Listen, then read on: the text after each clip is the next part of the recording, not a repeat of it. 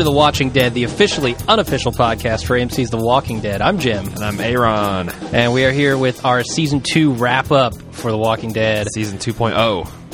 Uh, Two point, yeah, 2.0. Next season will be 2.5.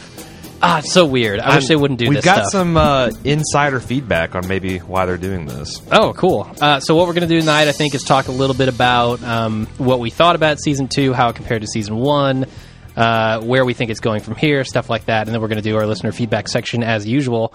Uh, Aaron, you're going to take the lead on this one, right? I think so. Okay, then do it. First of all, if you're grooving through the tunes we were playing Oh, over right. credits, you might want to check out Jim's brother's band, Mysteriana. Yeah, I'm letting him down. I'm not promoting his band. Uh, MySterianamusic.com. Music.com. You can always check out the link we put on our show notes every week. Yep, Full track. four minutes long and some really cool stuff there. And you can check out the rest of their, their library too. Also, um, we've been having some problems with our affiliate link if you've been supporting us that way. So what we did is we recreated it. So if you've got that bookmarked, um, if you got the uh, Amazon.baldmove.com site bookmarked, you're golden. Yep. If you bookmarked like the page at the top of our site, you might want to rebar- re- rebookmark it or just revisit Amazon.baldmove.com, bookmark whatever comes up, and then you'll be supporting us. And how way that works, once again, is if you're doing your Christmas shopping online, you plug in Amazon.baldmove.com, and we get a little little portion of the proceeds that flow through Amazon. Yeah, it really helps us just you know keep the lights on, uh, keep casting, and all the bits flowing. Yes, You know. All that stuff. And so we- it costs we really nothing. appreciate It it. doesn't add anything to your order. It's not like you're making a donation. Except Just- a little bit of love. That's what it, It adds. does. It adds a little bit of love. You got to give just a tiny bit of love, but It's like mom's chocolate chip cookies. We- We makes them with love. So you're shopping with love Yep. when you're shopping the bald move that no the Amazon.baldmove.com. when you're shopping our broken legs. Awesome. okay, great. So where do we go from here? uh, I'm going to interview you, Jim. Oh, no. And the listener shall hear your answers. Uh, Can I pretend to be someone first, else? first, yes, you can. Can I take on a funny voice, you could, yes, an accent? yes. I won't. We've we've we've uh, gone to that well many a times at Bald Move. yes. yes. Uh, first of all, season one or season two? What's your preference? See, I'm jaded because I'm going to suggest it one more time. Go check out Walking Dead Apocalypse. That's what I've seen most recently of season one. But you can't judge season one by the fan edit. I know, but I'm having trouble thinking of the rest of it because I haven't seen it in so long, you know? Well, think of your first impression because we just saw that a couple weeks ago. So, what was your impression? My first impression is that season one is better Okay. uh, by a small bit. And the only reason I'm going to say that is because season two just kind of uh, walked around in circles for a while. It, it did some things, came back to them, redid them, and came back again. Uh, the Sophia payoff in season two was fantastic, but the journey there, the journey is supposed to be the fun part, right? Right. It's not about the the end; it's about the journey. But it wasn't this time. It was about the end, and I I didn't like that. So I'm going with season one. I kind of want to agree to because, and only because of this. Uh, season one had an excellent beginning and Mm-hmm. an excellent end, and it was kind of bookmarked by, or not the opposite of bookmarked. It Yeah. was So the meat in the book. middle. It was book middled by mediocrity. all right. Uh-huh. Uh, where season two, I and I'm one of the minority, but I didn't really care for the the first episode of season one, uh, or Season season, two, okay. season two, and I didn't think it really got going until episode four and and uh, a little bit last four. three or so. Right. Right. So Hmm. See, I like the I first loved, episode. I, I liked the, the journey that we took with Daryl. Yep, yep. I liked the uh, build up between that and the Barnwalker revelation. I liked the descent of Shane, uh, although I- Exactly. I, initially resisted that. I didn't Re- really why? take that him murdering Otis. I don't know. It just felt. It just uh, because again, as we talked a little bit uh, before, I don't think the it was well told. Um, they they should have made it seem, although in retrospect, this again they could have been intentional. That uh, Shane didn't really have to kill Otis the way this scene was shot. Sure. They yeah. would have been better off to just limp to the car and drive off together. definitely, yeah. So They if they have shot that wanted to make this uh, like you know an Anakin Skywalker fall from grace, I think they should have made it a little bit more desperate, or if they just wanted to make it seem like Shane is an asshole, Hmm. uh, they should have, you know, done what they did. Except for Shane shouldn't have kept offering to sacrifice himself earlier in the episode. Yeah, and he shouldn't have looked as broken up about it. You know, I don't know if he was broken up about it. No. Uh, he was pretty guilty when he came back. He felt really bad about what he did. What was he guilty, or was he just nervous that the because again, that they would find out. yeah, They would know. yeah, Uh, I I think he was genuinely kind of. I think he was almost surprised by himself. Like he didn't realize he could do that, and then after he did, uh, he kind of realized, okay, this is the role I'm going to have to take. This is who I am. You know. Um, and and Dale obviously finds that out. See, I am. I see him walking this tightrope where, you know, he has started to realize that this is the law of the jungle, and that, you know, my survival and my group survival is of paramount importance. What happens when he crosses that line and decides it's just all about me? I can take whatever I want. I can kill whatever I want as long as I'm the strongest. Uh, nothing can stop me. That's a really good I mean, question. right now he's kind of walked between those lines, but I think the way he treated Dale, uh, just you know, Yeah. look, you're no threat to me. I'm taking what I want. That's going to start the wheel spinning. The way he kind of took Andrea, yeah, but yet still's got this hold on Lori. I mean, he's starting to. He's like halfway towards being a cult leader. At You're this right. I, I think uh, Dale definitely is a step in that direction because Dale is a guy that he didn't know before, right? Mm-hmm. He he had no connection to him. He doesn't feel anything for him. So Dale's kind of a stepping stone. What happens when he starts feeling that way about Rick, right. about Lori, about Carl, yeah. about the people who he supposedly cares so much about? If he turns on them, there's then he's done. He's gone. Right. So yeah, that's that could be an interesting path. Uh, do you feel like they should stick closer to the comics from here on out because they really gone off the beaten path? Mm-hmm. The Walkers in the Barn was right out of the comics. Mm-hmm. The pilot was almost right out of the comics. Mm-hmm. Do you feel like? And I know there's there's valid reasons, and we talked about how they might have improved the comic in some way by altering some of the characters, but how do you feel on the whole? Where do you come? Where do you come down on this? I'm. I think they should. It hasn't crossed the line where they've gone too far off the comics for me. Um, some of the characters a little, are a little different, but I think they're eventually moving towards roles that they fulfill in the comics. And um, I think Kirkman has even talked about this, maybe on The Talking Dead. Uh, but he says in season two they consciously made an effort to come closer to the comic books because season one they went kind of way off, you know, and none of that Merle stuff was in there. Uh, the, shit, those characters weren't even in there. Right. So um, I don't feel like it's become a problem yet, and I'd like to see them maintain about the same level of uh, comic bookiness that they have. See, I like. I would like them to go in the uh, even more in that direction because I think of Hmm. Game of Thrones Mm-hmm. and how I thought that was really awesome, and then when I read read the book, I'm like, crap, they just basically filmed this thing. Yeah, Same thing with. The Godfather. When I was reading, uh, when I, I yeah. saw the movie, I was so impressed, and I read the book, and I'm like, wow, they just all the best parts of Godfather one and two are from the book The Godfather. Yeah. uh, you've got a material that's got fantastic characters and really interesting plots, a won awards. Mm-hmm. Why do you think you need to go in there and start tinkering with things? do you think that's a, Dar- a Darabont thing? Well, I wonder if it's not even a Kirkman thing. I mean, I know in Ah. projects that I do, I see a lot of flaws when I started later on Right. that I feel like I know better now and I can correct. Or he might just be bored because Um, or- he was he so be intimately involved with it. Yeah, yeah. So I wonder if it's not a thing where Kirkman has consciously said, "Hey, I want to get I don't want to stick directly to these things because that won't be any fun for me and also I feel I could do better." All right. Any other thoughts on that? No. Uh, one thing I've noticed, especially in this season, because there weren't a lot of scary moments, Mm, mm-hmm. uh, and I didn't find the zombies very scary. And I think there's a couple problems with this. Uh, number one, I don't like the sound the zombies make. I Well, what do you it- mean don't like it? I find it funny. really? Like, uh, I guess maybe I'm a zombie purist, but I, I like them better when they're moaning. This whole, you know, is just, Uh.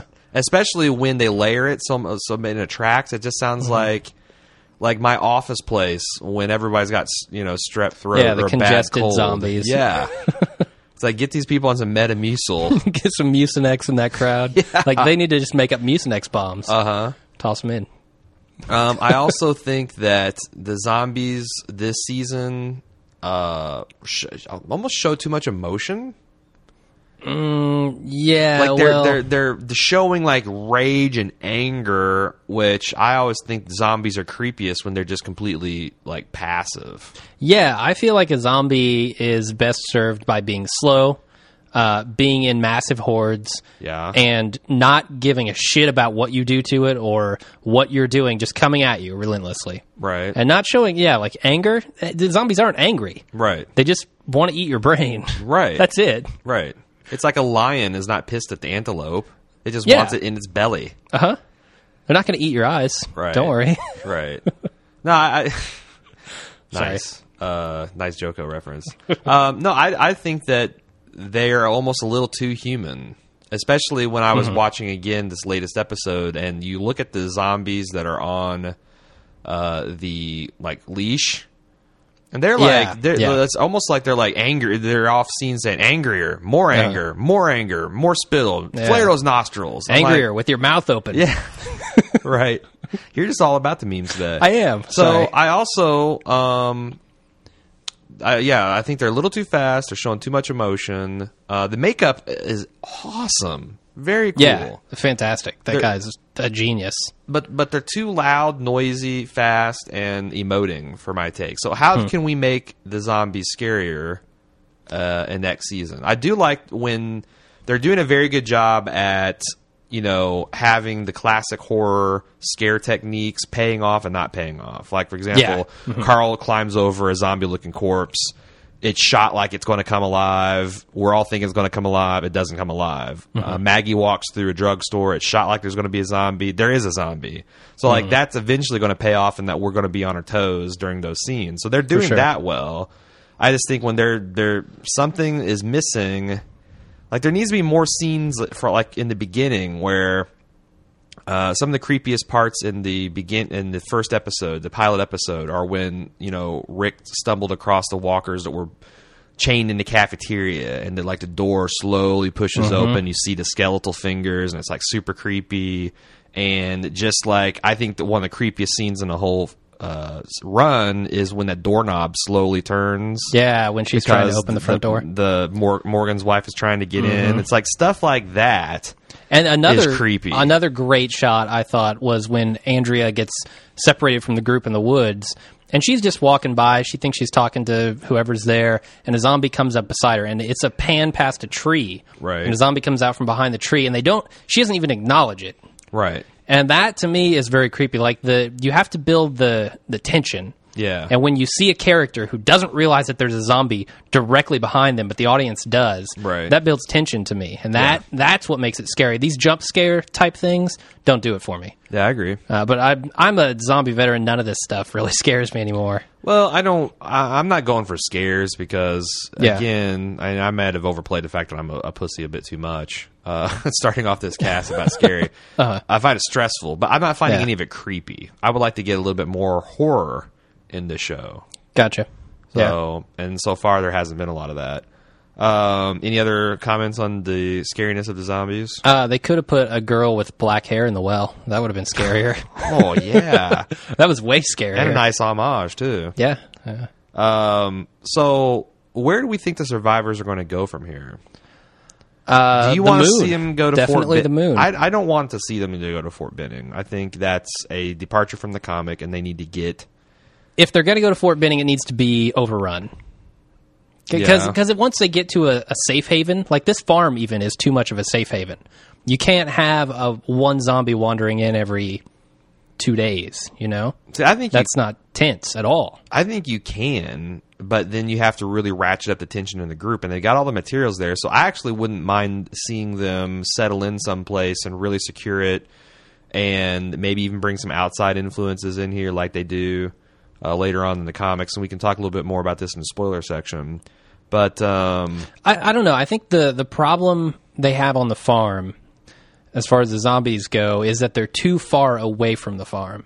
Like there are a ton of zombies out there, but they're nowhere near the survivors. I think if they hold up in a place like uh, like an apartment building or something, and there were thousands upon thousands of zombies outside, constantly moaning, constantly knocking on things, trying to get in, it would be much more tense. Yeah. that that would that danger would be more real. Right now on the farm, it just feels like they they can survive there forever. Right. they'll never be eaten by zombies because they're safe. Right. So if they could get to someplace safe where they could start building a base, but the omnipresent dread and tension is all around them. Yeah, it needs to be in the background. Yeah. Otherwise, it's just any other drama, you know? Yeah. Okay. All right. I like that. But I also think they need to, where I think the survivors go, um, I like to see them get a little bit more onto the comic book plot. I'd like to see them really explore Shane to see where this is going to go um, and see if they can make that even more interesting and prevent some, and have, I think that's going to be one of Rick's first moral dilemmas. You know, people are saying well, we need to get him to have moral dilemmas. Well, when is he going to have to say, you know, Yeah. we need to put Shane down? Is he going to have Uh, to kill? Is That's Shane, a good question. because this Yeah. segs into. I've got a theory that one of the three is going to die in 2.5: Shane, Dale, or Herschel. Shane Dale or Herschel. Okay. So either, and I think that Shane is going to kill either Dale or Herschel. Mm-hmm. At which case, I think that there'll be a double homicide because I think Rick will then have to put down Shane. Ooh, wow. Um, but I think one of those two are going to die, and then if if it's if, it's Dale or Herschel first, then I think Shane will probably die too. Um, Hmm. But do you think that? Do you think Rick will actually, or someone from the group will put Shane down before he actually menaces an innocent per- person in the group? well, if you want a moral dilemma, th- there it is. Rick versus Shane. Yeah, I mean, if Shane goes off the deep end and Rick has to handle him, how, how is he going to do that? You know, is, is he going to kick him off the farm? Is he going to kill him? Is he going to try to reason with him? Things got out of hand. That could be an interesting moral dilemma for Rick because this is like his best friend. You know. Plus, now the way they've got it, that would be controversial if Rick bumped off uh, Shane because I think a significant portion of the group is looking up to Shane. There's a lot of people Mm-hmm. that are like Herschel, Dale, uh, maybe Maggie uh, are kind of Mm, yeah. horrified at Shane. Uh, I think Glenn is kind of confused, neutral. Uh, Carl and Lori are definitely not on his side, but I think Andrea, T Dog, May- maybe T Dog, maybe Daryl uh, is is on his is is on his side. Like Daryl was like hell yeah when it Mm-hmm. Oh, came time to rock on the barn. Yeah, you with me? Yeah, I'll take that shotgun. Uh-huh. Yes, please. Uh, yeah, so I I don't know. I mean, what if Dale kills Shane? How about that? In, in your trifecta there, Uh, I don't think Dale is set up to do that. you don't think he can kill anybody? He Uh, he his- pretty much admitted it in the last episode, right? Although That that's not the type of person he is. He's not going to go down with the world. maybe he could. It's just that like if he'd have killed Shane just then, Mm-hmm. what would the group have done to Dale? Because he's stealing their guns, and Shane went to confront him, and he shot Shane dead. And they don't know. and, and he's like, "No, you got to believe me. He killed Otis. Yeah, and he he, was was, going mo- to kill Rick. He was moving in on Andrea. Like that Uh-huh. would look like it would look like jealousy. oh, completely. Yeah. So I think it's it's it's almost weird. Like I don't know how much of that was Dale's weakness and how much of that was him doing the math and say I this would be over. The same reason Shane didn't kill Dale yeah. because it would give him problems in the group. Yeah. I I don't know. That would be interesting to see for sure. I don't think it's going to happen now, though. I think it's too late now that Shane has done what he's done. Um. So are you looking more forward to 2.5 than you were to oh? 2.0? Uh, yes, yes. I'm very interested to see what happens now with Herschel, especially what happens with this farm. Like d- they've disobeyed his rules just Right. a wee bit, you know. Just a little bit, so, what is Herschel going to do now? Yeah.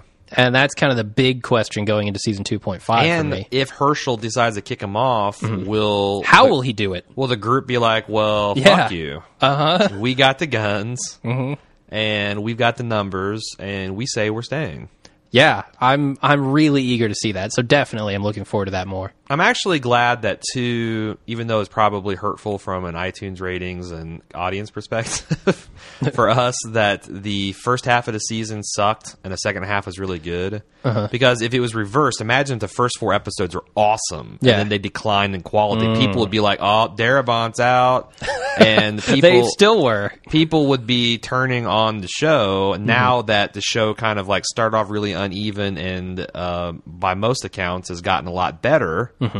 or at least more interesting exciting things happening i think that gives me hope that maybe they'll have figured this thing out and can and can succeed going forward Yeah, it's going to be a rough season 2.5 because that's the cutoff with Darabont, right? That's where he got ousted. So yeah but who I, knows what happens now? I have to think that these last two episodes I, I think there's a lot a lot that can be done in editing sure. and I think that he probably had no hand in the editing in the last few episodes. Hmm. And he probably actually, I mean, I don't know that he had a hand in editing any of the episodes because that was one of the controversies of the first episode that was supposed to be like a whole hour and it ended up getting mm-hmm. chopped down to 15 minutes and then they glued episode 2 onto it and called that episode, you know, a mega episode 1. Yeah, yeah. So it's like I don't know that he had the final edit on any of that stuff. I don't. I, I mean, I can't speak to it obviously, Right. but we know that he's not involved in season 2.5. I'm just saying there'd be a lot more. I'd be a lot more hesitant if we were heading into season 2.5 with stinkers on episode five, Yeah. six, and seven. Definitely. You know, there'd be a lot more of this. Oh, budget cuts and oh, Darabont. Uh-huh. And Yeah. by the way, the people that are saying, "Oh, budget cut this, budget cut that," you realize that this is less than hundred thousand dollars per episode drop. yeah. We're talking millions of dollars per episode to produce, um, and it's not that big of it. So if you're thinking that the budget cuts are what's causing the show to suck or has decreased in quality, this is a point that Sepinwall and Dan Fienberg make time and time again. It's like this. That's not the blame. Yeah, uh, for sure. Right. And now they're on the farm, and there are far less zombies than there were in episodes. No, that wasn't uh, in due to season budget one. cuts. That was No. due to the plot. Sure, definitely. But what I'm saying is the budget wasn't missed as much because they didn't have to have hundreds of extras doing zombie makeup. You think hundred thousand dollars mean it means more zombies? oh yeah, certainly. Seems like that's you can maybe buy four makeup artists on that. How but how many zombies can they do? Like these Extras extras, get get, paid paid, nothing. nothing. That's Yeah, what, that's I'm, what I'm saying. Yeah, so they could they could have had four extra people on makeup, and how many per hour can they do? I mean, they throw masks Uh. on half of them. They, I mean, it depends. If you're a feature zombie, So you, get think hundred thousand dollars is really could be impactful?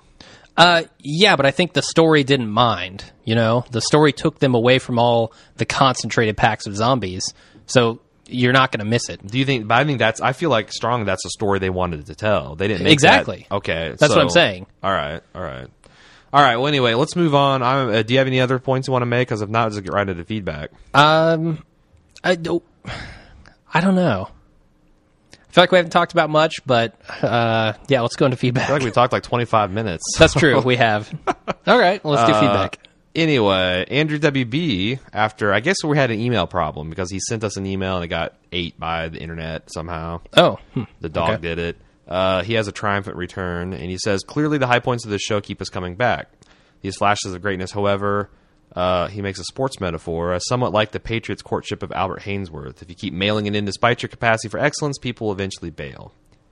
That's a very on point, point analogy. I do like the football, so oh props, yeah, props. you love the football. Uh, the endless rotation of directors, writers, and producers really helped expose the soft, schizophrenic underbelly of The Walking Dead. It's completely frustrating that they already have the comic storyline to riff off of, yet they insist on reinventing the wheel, and the plot deviations from a graphic novel seem to consistently be the weakest aspects of the show. True or false? Um, I don't know. I like where they're going with Shane. I True. And Daryl. I love Daryl. Um, I think when Merle comes back, if Merle comes back, it's going to be epic. Let's let's let's uh, put aside the characters for a moment because honestly, Okay. Mm-hmm. I've been rereading the graphic novels on my Kindle, what you can get at Amazon.baldmove.com. Uh, um, I actually found that the characters, other than like Rick, Mm-hmm. um, in the first several books, were pretty bland and generic. So I can see. Really? I can see why that they wanted to spice up the character rotation a little bit and get some fresh blood in there. Uh, Andrew here is talking about plot. We're talking about the you know where the comics went this way and we went around this barn. Like as far as the CDC and the yeah like stuff like Although, that. Yeah, I mean CDC was a pretty strong episode. I thought so. A lot of people didn't like it. A lot Really? Hmm. people hated the CDC part. Yeah. Um, I don't know. I, I haven't had a real problem with it, honestly. So I think I think his point is pretty strong because it seems to me that this season would have been vastly improved just by going straight at a you know not going right towards with the. the bullshit with Sophia, yeah, that was I mean, it had a good payoff, but I Yeah. mean, they should have gone right to the Barn Walker. I mean, that that that should have been like a three two. episode Yeah, arc. two three episodes is all that needed, Yeah. and they drug it out for seven. Come on. He continues, if you believe that developing characters is the toughest part of creating a successful show, which I agree with, and you have a built-in stable of great characters already, then why on earth would you elect to overhaul their behavior? Shane might be the only bright part of this restructuring, but what's going on with Dale, Andrea, and Glenn? It almost feels like the writers are of the opinion that they're opinion that they're too sophisticated to take on any cues from the comic book. I, the, I don't know if they're worried about people getting bored, Maybe. But there's not. The Walking Dead does not have a huge audience. Uh, you mean the comic book? Yeah. There's Hmm. yeah. 8 million people watching the show. I bet there's not 100,000 people to follow The Walking Dead comic. I don't know. That might be true. I'm almost certain it is. Yeah, comics traditionally don't have huge uh, No, audiences. and they've gotten weaker in the past few years. And we're talking about this isn't Superman and Batman. no, this is some like, I, I saw a third, statistic third that, party label that image. like Batman pulls like 100,000 readers. really Yeah. wow okay well So then, I'm thinking that The Walking Dead, this graphic novel offshoot thing, maybe does half that. and I'm, I, here's the other thing with the characters I'm wondering it's essentially this show is a reboot of the comic books because you've got to go all the way back to the beginning and show people everything that the people who've read the comic already know. Right. So we already know the storylines for all these characters and where they end up. Is it just the fact that we're going back to the beginning now that makes them seem different? Um, are they coming around to the same place? Because I definitely feel like Rick is. Um, I feel like some of the other characters, like Lori, Lori didn't really do much for me in the comic books.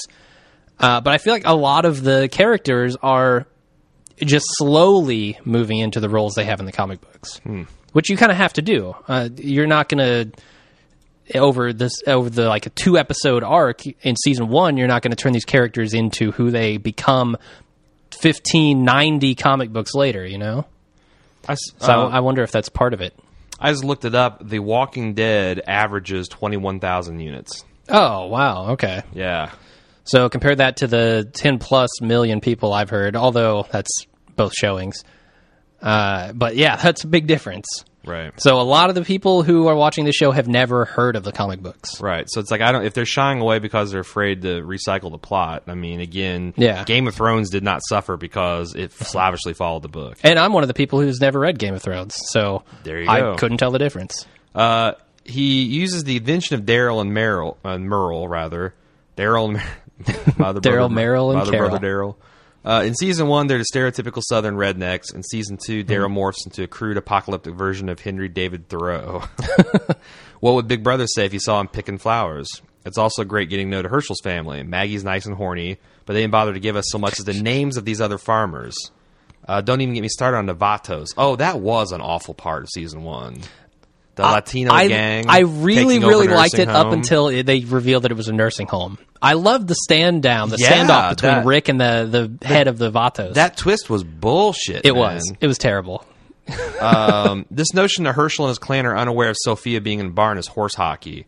Uh, he actually had like six points. I'm going to use his two strongest points in interest of time. Okay. Are we to believe that getting a zombie into the barn was a one man show? I mean, that's what Kirkman basically said. That well, Otis did all this was his Yeah. job, and he's like, and he says uh, facetiously, "Okay, little girl, I'm going to let you go while I silently undo these three locks in the barn because it's preposterous.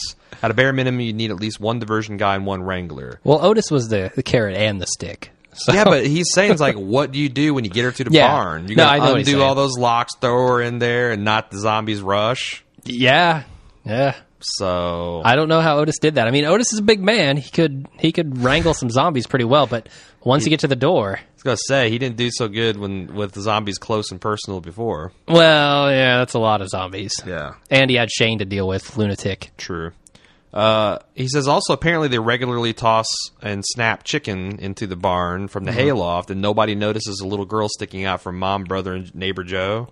I mean, I know the barn is dark, but that's a pretty strong point. There's only a dozen zombies walking around there. You wouldn't notice one Yeah. little girl that was new. I I don't know. I'll, I'll suspend my disbelief Yeah. for that, but I- but I, like I s- I see the point. I yeah. Mm-hmm. said last week that's weak. I don't like it, but I'm moving on.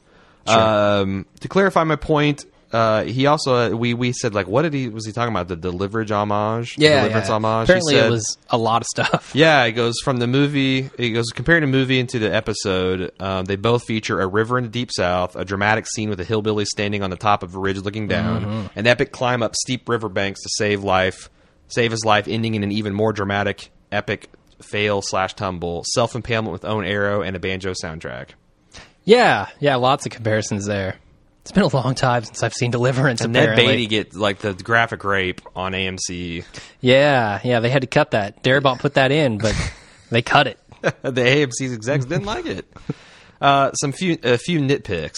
Um, I'm gonna our, I'm gonna nitpick you, Daniel, and say that the majority of your, I guess those were big. Those were nat picks. There was not nitpicks. Nat picks? They're macro picks. Picks. Uh, I'm not clear on how Dale is so sure that Shane shot Otis. Uh, I don't think he was clear. I think he No. was fishing, Yeah. and then Shane just gave it up. Yeah, well, he he did the same thing with Lori, right? Right. He fished. Are you pregnant? But he did it in a way that the other person gave up the info. Dale's good at that.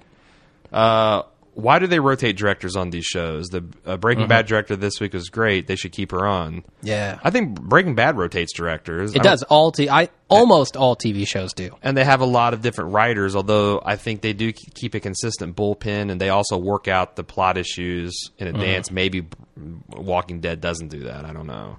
I don't know. So I don't think it's the change of director so much as just the lack of central vision for whatever reason. yeah, Uh, why didn't Glenn spot Sophia from the loft or Shane when he's peeking in through the slats? It's dark. yeah. Uh, there's no light coming into the barn, right? Right, especially at night. My God, it's probably super black. Yeah, yeah. super dark in there. Uh, the Daryl Carol comp, man, I I hate that Daryl Carol. the Daryl Carol romance is like the opposite of Reese's of a Reese's peanut butter cup. I think they're not two great tastes. It tastes great together. I think Daryl snapped on the saddle because he hadn't read the script until that moment and hated where it was going. I gotta it. say what? I gotta make out with this woman. Fuck. Uh, the whole gunshots bring walkers cannon seems to be completely abandoned. Agree or disagree? Uh, uh, like I said, they're way far away from the zombies. And that they- fence is way out there. And they are making hand motions about we are, you know, we're we're far away. Mm-hmm. So So it's it's been minimized by the setting. How about that? Yeah, yeah. So how about that? Uh, Mike. Uh, he also has a couple uh, spoiler things we'll get to eventually. Uh, Mike Stein. Uh, this is guy's had a little. I don't know if he's he doesn't have inside information, but uh, he has got a lot of theater and movie type experience. Oh, yeah? Okay. education and that. Sweet. Um, he says the AMC broke the show into two halves because they didn't want the episode's final, the season's final episodes would be airing over to New uh, Christmas, New Year's holiday, but at the same time wanted to premiere on Halloween as a conclusion to their Fright Fest month of programming. The only way to do this was to split the season. Uh, that's not true. It started two weeks before Halloween, didn't it? Because we were totally shocked by it. We were like, "Oh shit, we got to start our podcast two weeks early." Yeah, but I mean, it was still concurrent with their Fright Fest month of programming. Mm. I thought Fright Fest. The thing is, yeah, I, I agree, yes, I agree with Mike that they they fully intended to do that. They changed their mind at the last freaking minute. I mean, yeah, like I'm almost certain I saw press releases about it being, um, you know, debuting a Halloween weekend just like it did before. But hmm. anyway, his point still remains. They wanted to have it with Fright Fest, but they also didn't want the mm-hmm. finale to be ending in the middle of the holiday season. yeah, that is- makes sense. Sure. um, he also heard speculation that AMC networks, which include AMC, IFC, WeTV, and Sundance Channel, recently became a private company, and they wanted to split the season of their most popular series, like The Walking Dead and Breaking Bad, which we heard that the last season they're thinking about splitting that now. uh, so they can book the ad revenue they generate by the show over two financial quarters. In the aggregate, it makes no difference, but investors and speculators are more comfortable with consistent revenue as opposed to spikes. That rings mm-hmm. true to me Yeah. because goddamn, we do this at work all the friggin' time. Yeah, it's it's the short term. You've got to see consistent growth, otherwise, Yeah, people jump ship. It's like, what does the difference if we buy it this month or that? Well, it's a new quarter. I'm Yeah. like, oh, whatever. Sure. Encounters. Uh, on the podcast, I believe you speculated that the season was split in order to air over two separate sweeps periods. My understanding is sweeps only un- relate to broadcast networks and thus would be of no consequence to AMC. Oh. I don't know if that's true because Sepinwall and Fienberg, who are more professional than we, cite that as well. Oh. And sweeps, you know what sweeps are basically, right? yeah, it's where they determine the advertising rates for the new seasons. Right, the like this show gets this many ratings, so I can charge this much for it. Yeah. and AMC, it's not like a premium cable. Like sweeps would get, sweeps mean fuck all to HBO and Showtime. They don't show commercials. but AMC is is a basic, maybe a premium basic, you could argue, but it's a basic cable thing that does have advertising. So I think Mm. Mm-hmm. Yeah. that I I don't know if uh, he's right about that. I don't know anything about it, so no Um, comment. If you want to f- follow up on that, Mike will consider it. But he says, finally, The Walking Dead is in fact the highest rated scripted cable series ever Oh. in the 18 to 49 What? demographic. Seriously, you're going to qualify it that much, AMC? Well, the unscripted shows like Jersey Shore don't count. Um, Wow, okay. And some dramas such as The Closer have attracted more overall viewers. But he's saying 18 to 49 demographic is what the advertisers, that's the prize demographic. Uh, yeah, They yeah, don't care about kids because they don't spend money. They don't care about old people because old people are cheap. Uh, sure. on average. No, no, I'm not going to make a generalization. yeah. This is the advertisers talking, not me, folks. Huh. Okay, so the most highly rated scripted Yeah. for that demographic. Yeah. Hmm. Sounds suspect, AMC. just like every- what are you claiming there? Every company that comes in, you know, a vendor, like Mm-hmm. when they do their PowerPoints, they're always the leading company in XYZ. Yeah. It's like, uh, yeah. Every single one of the four companies I've interviewed this past week have said you're the leading people in. we are the number one podcast with Aaron and Jim on it. We're the number one Indianapolis based podcast on The Walking Dead. about AMC exclusive shows. Yeah. Um, Rachel from Cleveland says, I think other people on the farm besides Otis would have to have known about Sophia being in the barn. After all, we explicitly saw a scene of one of Hershel's people feeding the zombies in the barn. Uh, you think you'd notice a child walking around. So she's echoing uh, An- uh, uh, Andrew, or Daniel, rather. Yeah. Uh, it goes, plus, assuming she knows who the people in the barn are, she would have especially noticed someone new whom she didn't recognize. Again, I, I just think it was dark in there. And you don't. Yeah. I'm not gonna. It's not like you're feeding fish at the zoo or feeding pigeons. It's not like you're gonna be like, oh yeah, Yeah. there's my. I think a, a lot of these people just more or less went along with Hershel out of respect He for seemed them. to have a lot of control over that group. whoever blonde, Certainly. whoever Blondie was, Otis's ex-wife Uh-huh. or widow. Uh, Patricia, I think. is that her name? I think so, She yeah. didn't seem like she was really down with the whole feeding program. Uh, when you got to go out there and break the legs off of chickens, I wouldn't be down with that either. Yeah. It's pretty messed up. Uh, Levi Jeans, our comrade from Personal Arrogance, Oh yeah, which you can get to at Baldmove.com. pa.baldmove.com, our affiliate link. Uh, he thinks that the AMC's. You actually did a podcast with them just last week. I did, you? yeah, and we talked a little bit about Walking Dead and Breaking Bad, um, and what I think about the shows. So yeah, check out the Personal Arrogance podcast from last week, or any of them really. I mean, they're all good. Honestly, the one in Jim was not their best. You might want to. Uh, you well, might want to go in their back catalog to fairly judge their. sure, sure, but uh, it's also over Skype. Keep that in mind, so the audio quality isn't great on my end. Oh, I was just kidding. Look at he's he's having a nervous breakdown here. No, I just want to warn people in case they're expecting the same quality that they get here on the on the Bald Move Network. Yeah, right. anyway, Levi. Uh, he thinks AMC's Walking Dead is unfortunately missing the most important aspect of the comics, which is Rick's descent into savagery. Characters come and go in the graphic novels, but Rick is the main protagonist for a reason. The series shows his slow loss of humanity in exchange for a protective nature that is more tribal and instinctual. That is a good point. Unfortunately, he has only taken one major step in his character development, killing Sophia. AMC has been good about using the secondary characters as examples of steady archetypes. Dale will always remain humanistic. Daryl becomes feral. Uh, Carl grows up too fast. Shane descends into darkness and becomes unstable, and Lori is a constant victim.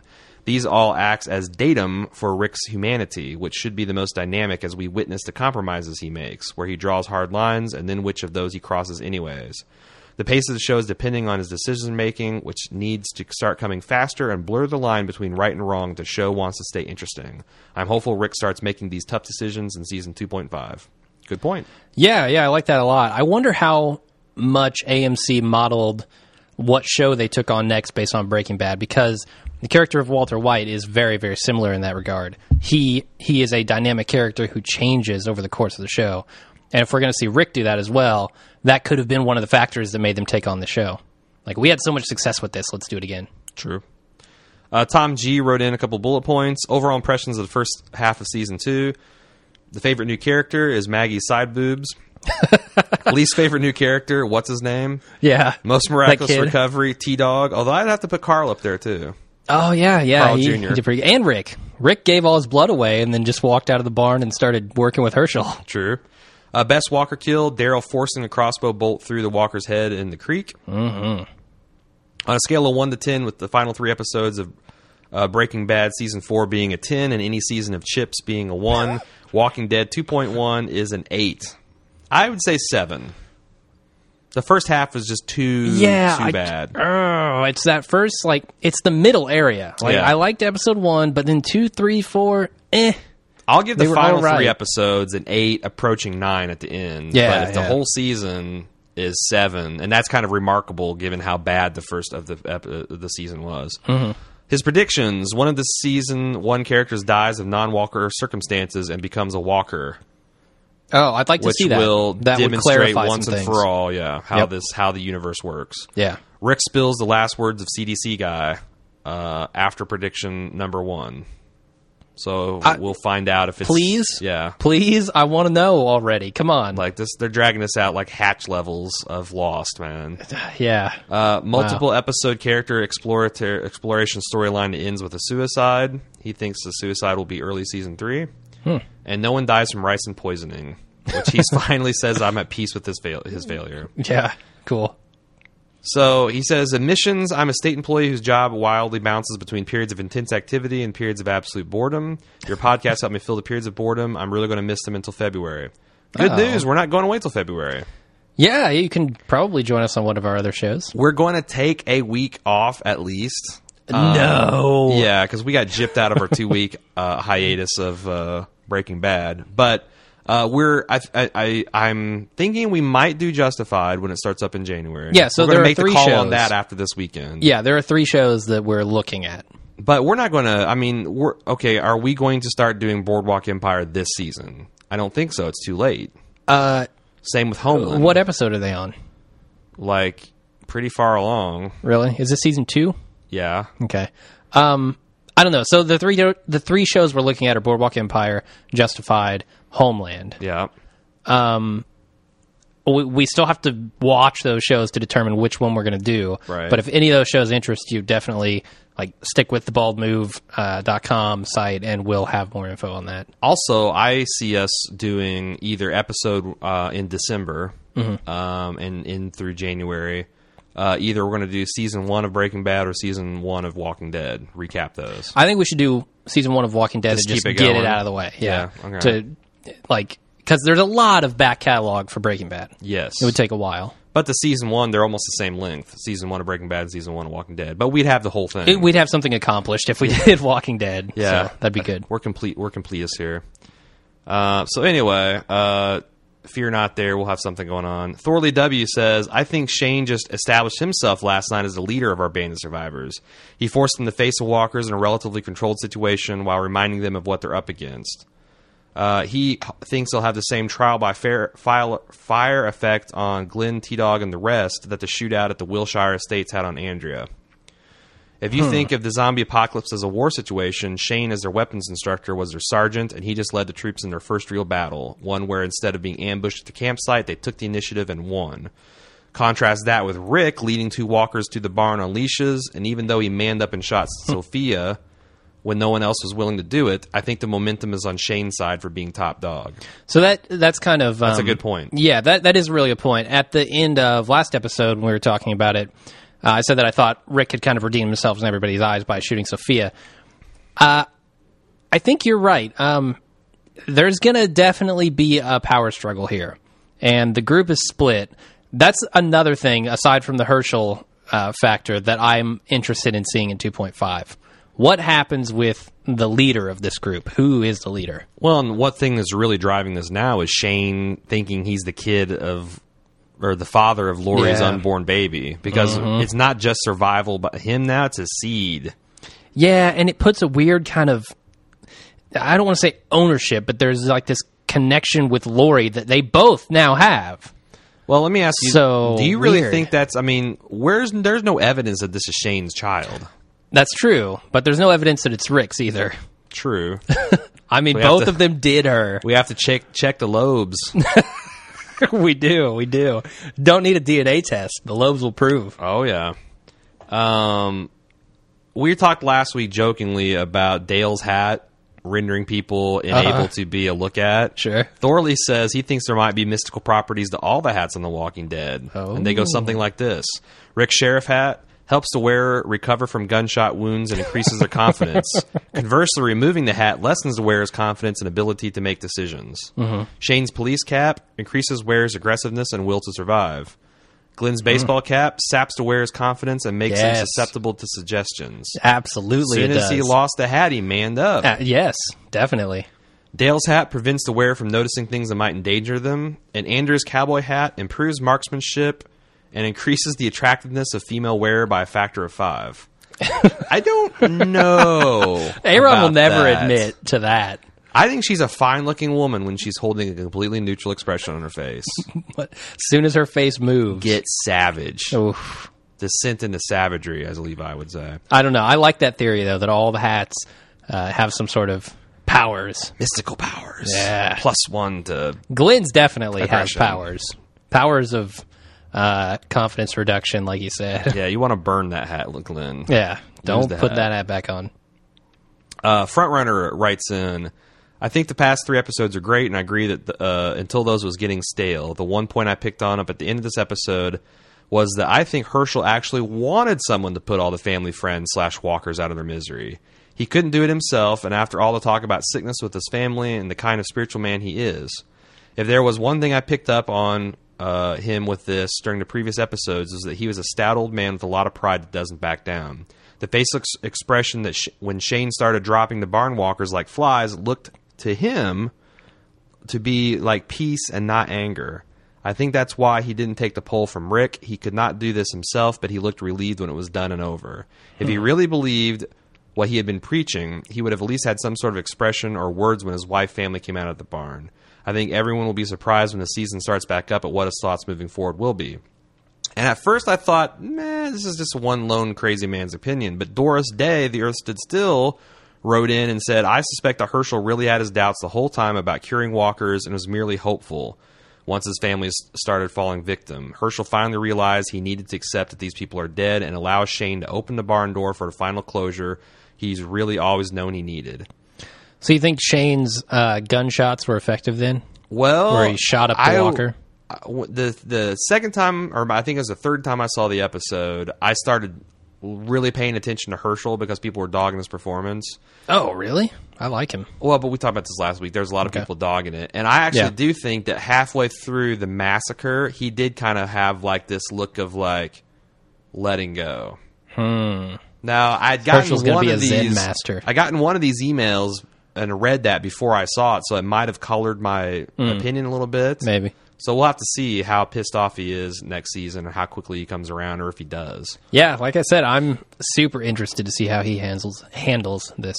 Uh, Carlos from the Consume Me podcast. That's consume with a K dot M E. Yeah, uh, he and I have been exchanging Have you? twitters Because uh, he, uh, it's actually interesting. He does uh, the podcast on The Walking Dead and some video game stuff. So Yeah. I haven't heard them, but I did read some site uh, the site. So if you want to hear some more Walking Dead commentary, yeah, yeah. I watched a few of them, and he, I guess, featured us in one or two of them. sweet. So that's pretty cool. He says anyone saying Scott Wilson slash Hershel was anything but spectacular at the end of this episode is, as they say, cray cray. Yeah, right on. I The agree. look of loss and realization on his face was epic. The ending of this Uh-huh. episode was an amazing way to reset the show back to, to a zombie series. It made an emotional, powerful, and brought the Sophia arc to its most radical end. The moment when Maggie simply motioned to Glenn to shoot his gun was emotional and it felt real and raw. She was accepting stuff in a very serious, life changing way. That's a pretty good point that they have. That was a good way to reset the show back to zombies. And it looks like we're going to get, you know, just from the previews I've seen, it's going to be a little bit more zombie oriented, hopefully. I hope so. Yeah, I'm just happy that he agrees with me.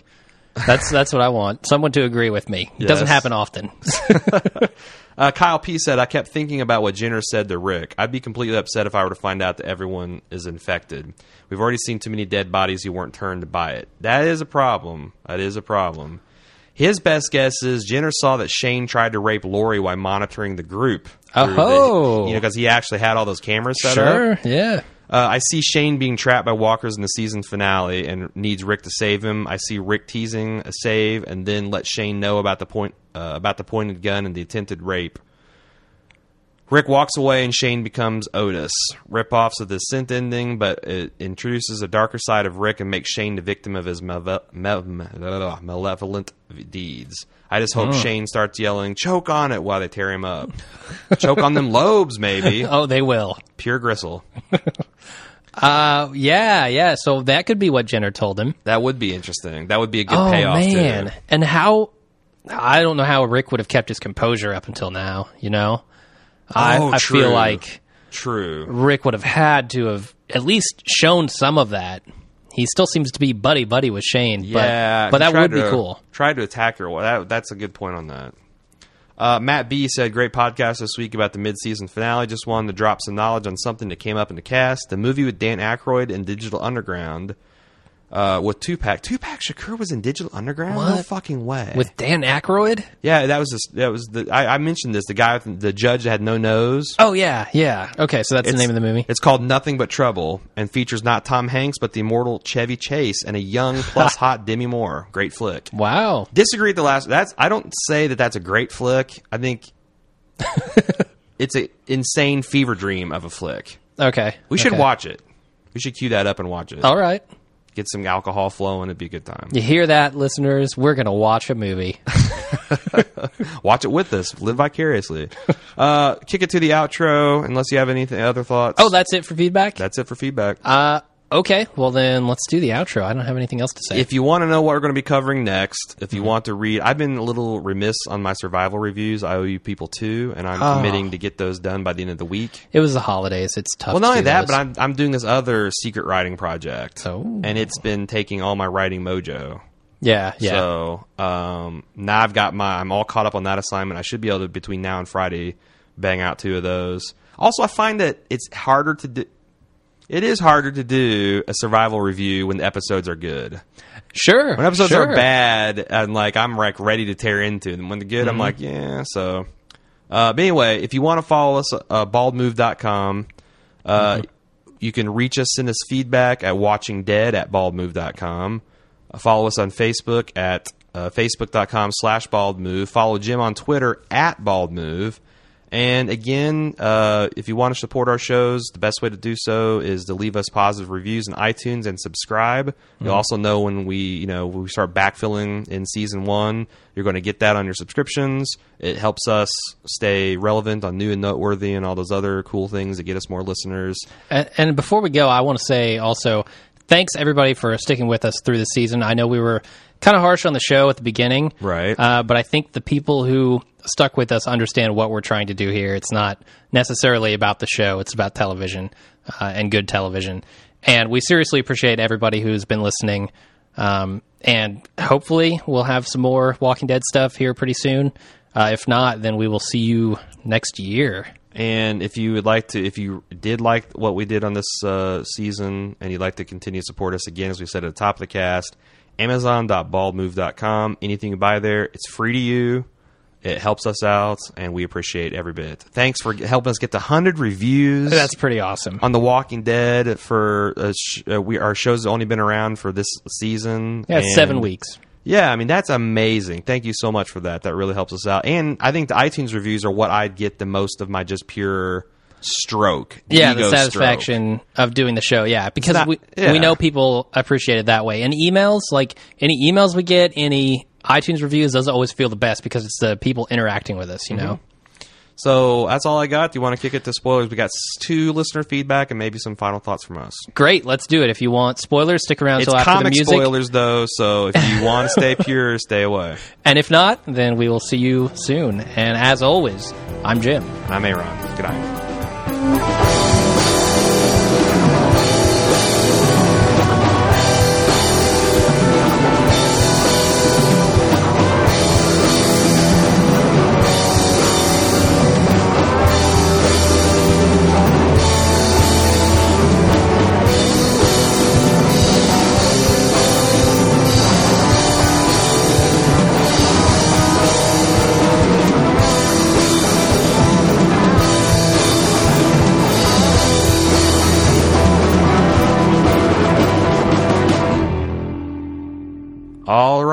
Spoiler section for tonight. Uh, Daniel WB and Thorley W went to comic territory, so I split their commentary off. Okay, good.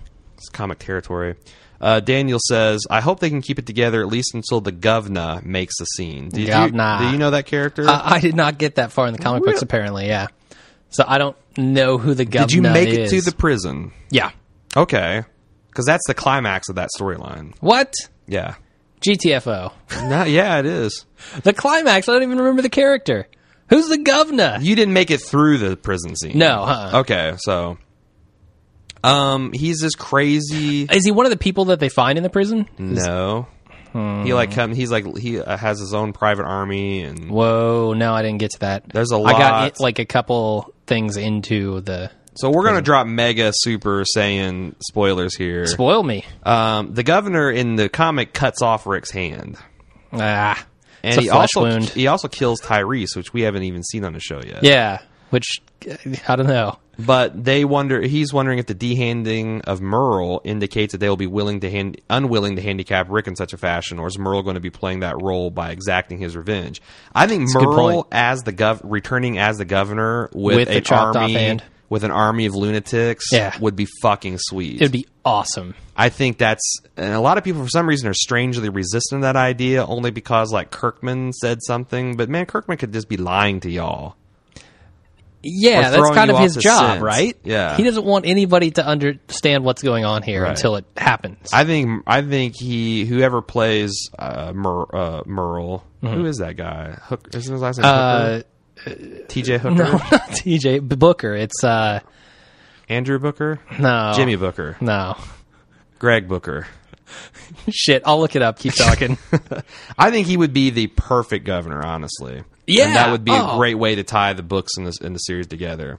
yeah, it- fantastic if that happens. And I like the cool like homage of losing the hand. It's not Rick who loses the hand. It's a little twist on it. The governor actually. But then if he comes back and and cuts Rick's hand off as a res- as revenge, Oh, that's where he's going with I, that. can you really have two characters? I feel like once they use something in a show, they're not going to do it again. No, I think you can have a Double hand amputation.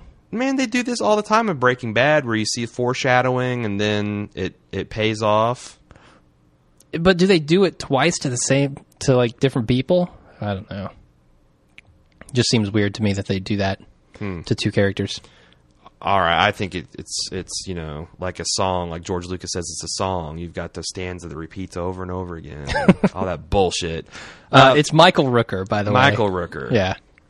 Like Michael T.J. Rooker. It's Michael Govna Rooker, which is weird. His middle names are Terrence John, so I think you really could call him T.J. Hooker. no, his middle name is Govna. So, I mean, if he doesn't come back. None of this is funny. What the No, hell? you're right. Keep going. All right, Thorley W. Readers of the comic series, no doubt. Oh, by the way, you know what else is not funny? Us leaving two minutes of you getting your head dripped on through the, oh, yeah. the skylight last. Although, Yeah, sorry about that. I got lots of feedback that people like thought we did that deliberately to be funny. Really? They thought I had a leaky roof to deliberately be funny. nope. Nope. Nope. Uh, I think you should have toughed it out. Honestly, took one for the team. Took the Chinese water torture. They- It was soaked me by the end of the show. That would have been sweet. That'd have been cool. All right, moving on. like the well zombie, been all bloated and puffy, wrinkly, pruny. Yep, I needed Glenn's hat. Thorley W says readers of the comic series no doubt have taken notice that the Walking Dead television series has kept alive characters like Shane, who were killed off in the comic series. But last Sunday we saw the death of a character, Sophia, who's still alive in the comic series. In the comic series, it was uh, her mother, Carol, who died at the prison that I just uh, alluded to when she committed suicide after her lover, Tyrese, who I also alluded to, cheated on her, and she was rejected by Rick and Lori when she offered to become a second wife. Which was that was a weird. Did, did you did you see that plot line? Uh, I don't remember it if I did. So like in the book, Carol like tried to couple up with people for protection. First with Okay. Tyrese, and then when she rejected, she actually tried to climb into Rick's bed with Lori and be like, Whoa. "Let's start a Mormon tabernacle." Polygamist, Old school. sort of. Ooh, wow. Um, and they rejected her when she did. She committed suicide, death by zombie. Actually, Oh, she just walked out into a zombie. she walked into his yeah, and the zombie torch. Started. That's a bad way to go. Why would she do that? Yeah, there's a lot easier ways, I would think. Yeah. She is mentally ill. Uh, Sophia was later then adopted by Glenn and Maggie, and she became Carl's girlfriend. We haven't seen Tyrese introduced yet. Some people think Mm-hmm. that T Dog is supposed to be Tyrese for the television series, but so far, other than being a black man, they don't have much in common. True. Tyrese was a Uh, yeah. badass. Yeah, yeah. He was a football player. He was like alpha male. Yeah. T Dog, eh. A number one zombie much. killer of the group. Yeah, yeah. Uh, Carol definitely seems to be developing feelings for Daryl, and if he were to have a relationship with her, uh, number one, I would set myself on fire. uh, but he doesn't seem to be the sort to cheat, so I think it's more likely that if Carol's going to kill herself, that he ends up rejecting her, and with her current state of mind after ro- losing her daughter, that becomes a catalyst for her suicide. Ooh, yeah. I mean, who else is she going to hook up with? Dale. Dale's kind of got his heart set on Andrea. Right? Yeah, there's nobody left if Daryl rejects her. Yep. Time to wa- Mm. wander into the zombies. I see it coming. Time, time to go to full Otis. I like the prediction. Uh, something else to keep in mind if Daryl rejects Carol's advance and she kills herself, this would be the second time that the writers of the Walking Dead television series have used a character from the television series to do or say something that Rick did in a graphic novel to make him appear less heroic. So they want him to be an anti-hero, or not an anti-hero, but just a They want him to Less be of a hero? uh, no, I think this show is trying to make him heroic and have the things Oh, that in the comic Rick does as kind of a prick or Mm-hmm. insensitive. Other characters are doing gotcha. instead. They're offloading. Well, I, we've talked about that. You know, they're offloading the bad side of Rick to Shane, right. uh, and, and Daryl's the altruistic one, like completely altruistic. Right, because they pointed out a couple weeks ago that Shane's dialogue about sacrificing other people to save Lori and Carl is ba- was basically Rick's dialogue from the comics. Hmm. And now you've if you've got Daryl rejecting a mentally disturbed woman right before she kills herself, that he would be taking that bullet from Rick, is what they're saying. Yeah, yeah. So I hope that I'm wrong about this because while Shane and Daryl are the most interesting characters of the television series this season, it would be a shame if the writers kept stripping away the dark elements from Rick's character and we get stuck with an indecisive marshmallow who leads zombies around on a leash in the hopes that Hershel will let them stay on the farm. Hopefully, Rick's willingness to kill the zombie Sophia when no one else is willing to means we will see a much stronger and interesting Rick in the second half of the season. Yeah, I That's a should have done point. this in the, the regular portion of the show, but I'm calling season three as season of the Rick because Season of the Rick. because he has got some sort of change he has to make. Right? He's not been protecting the group as well as Shane. If he's going to step up, he's got to change. And Sophia, that could be the first step. I I really want to see uh, Rick step up in season three. So season of the Rick. Yeah, I mean they've got to do something. They have to do more with him because he's the lead of the show. Right. What's going on? Shane and Daryl are both the most compelling I'm- characters. I'm I'm feeling Shane getting blown away by yeah. by Rick and or Carl at the end of season two point five. Yeah, he's a renegade. I mean, what's he gonna? He's a wild card. Can't have him in there. and that will be a loss of an interesting character because Yeah, I gotta sure. say when Shane's in full blown Shane mode, it's pretty freaking awesome. I Yep. still like that. What is this?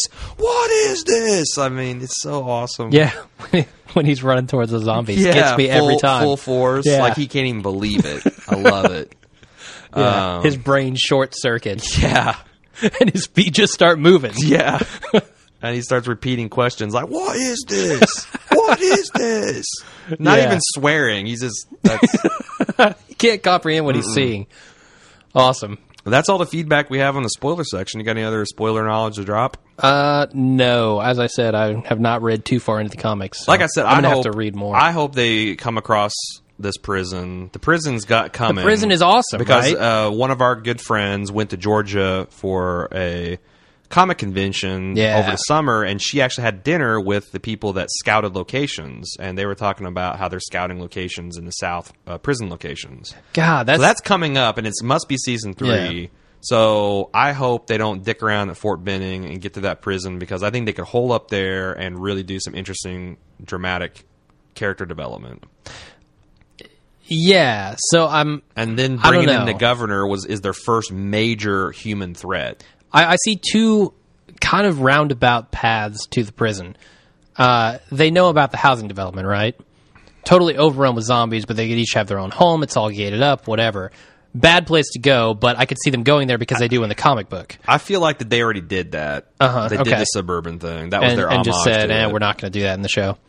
Um, the other route is they head towards Fort Benning and they get sidetracked on the road again. Okay. No, no, no more sidetrack on the road. Well, uh, sidetracked to the prison is what I'm Okay. saying. Oh, That- okay, okay. So if that happens, that's probably the best possible scenario because I don't want them to stick around on this farm. It's boring. Uh, and I don't want them to actually make it to Fort Benning, and I don't want them to go to the housing development. Well, I gotta say, I want them in the prison. I don't want to see one more scene on a farm. I don't want to see one more. You're go- goddamn, you have to. Wait, shit. I, I don't want to see one more goddamn scene of that RV breaking down. oh no! If that, radiator blows again, if that hose blows up one more time, I don't even know. I'm going to use Dale's esophagus as the hose. How about that? see, you're halfway to writing a survival review. yeah. Uh, Anything else we got to say about this? Nope, that's pretty much it. All right, It's- I- it's been a great season. on- it's been a roller coaster ride, Yeah. and I've enjoyed it. I'm glad we did it, and I am looking genuinely looking forward to season 2.5. Me too. Looking forward to uh, checking out some awesome shows this weekend, deciding which one we're going to do best or which one we're going to do next. Looking forward to recapping the first season of Walking Dead and man, Mad Men, Game of Thrones, Yeah. cell a lot of good stuff. sounds, sounds are just around the corner. A lot of good stuff in store. I can't wait for the spring. Yeah. I don't know how we're going to do it all, man. I, I don't know. Because you're going to be doing two podcasts simultaneously, basically. Because I think The Walking Dead and Mad Men are going to overlap, and I'm going to be Oh, doing yeah, yeah. three. Yeah, you're going to be. It's going to be like having another kid. you're going to be up late nights. You're going to be waking up in the middle of the night screaming. Right. Oh, there's another podcast tomorrow. My girlfriend will break up with me. Yeah, yeah. it's going to be rough. I'm going to drive you to drinking. It's, it, already. This cast has already drove me to drinking. So All right. Well, that's it. thanks for sticking with us, people. Appreciate it. Definitely. See you later. Bye.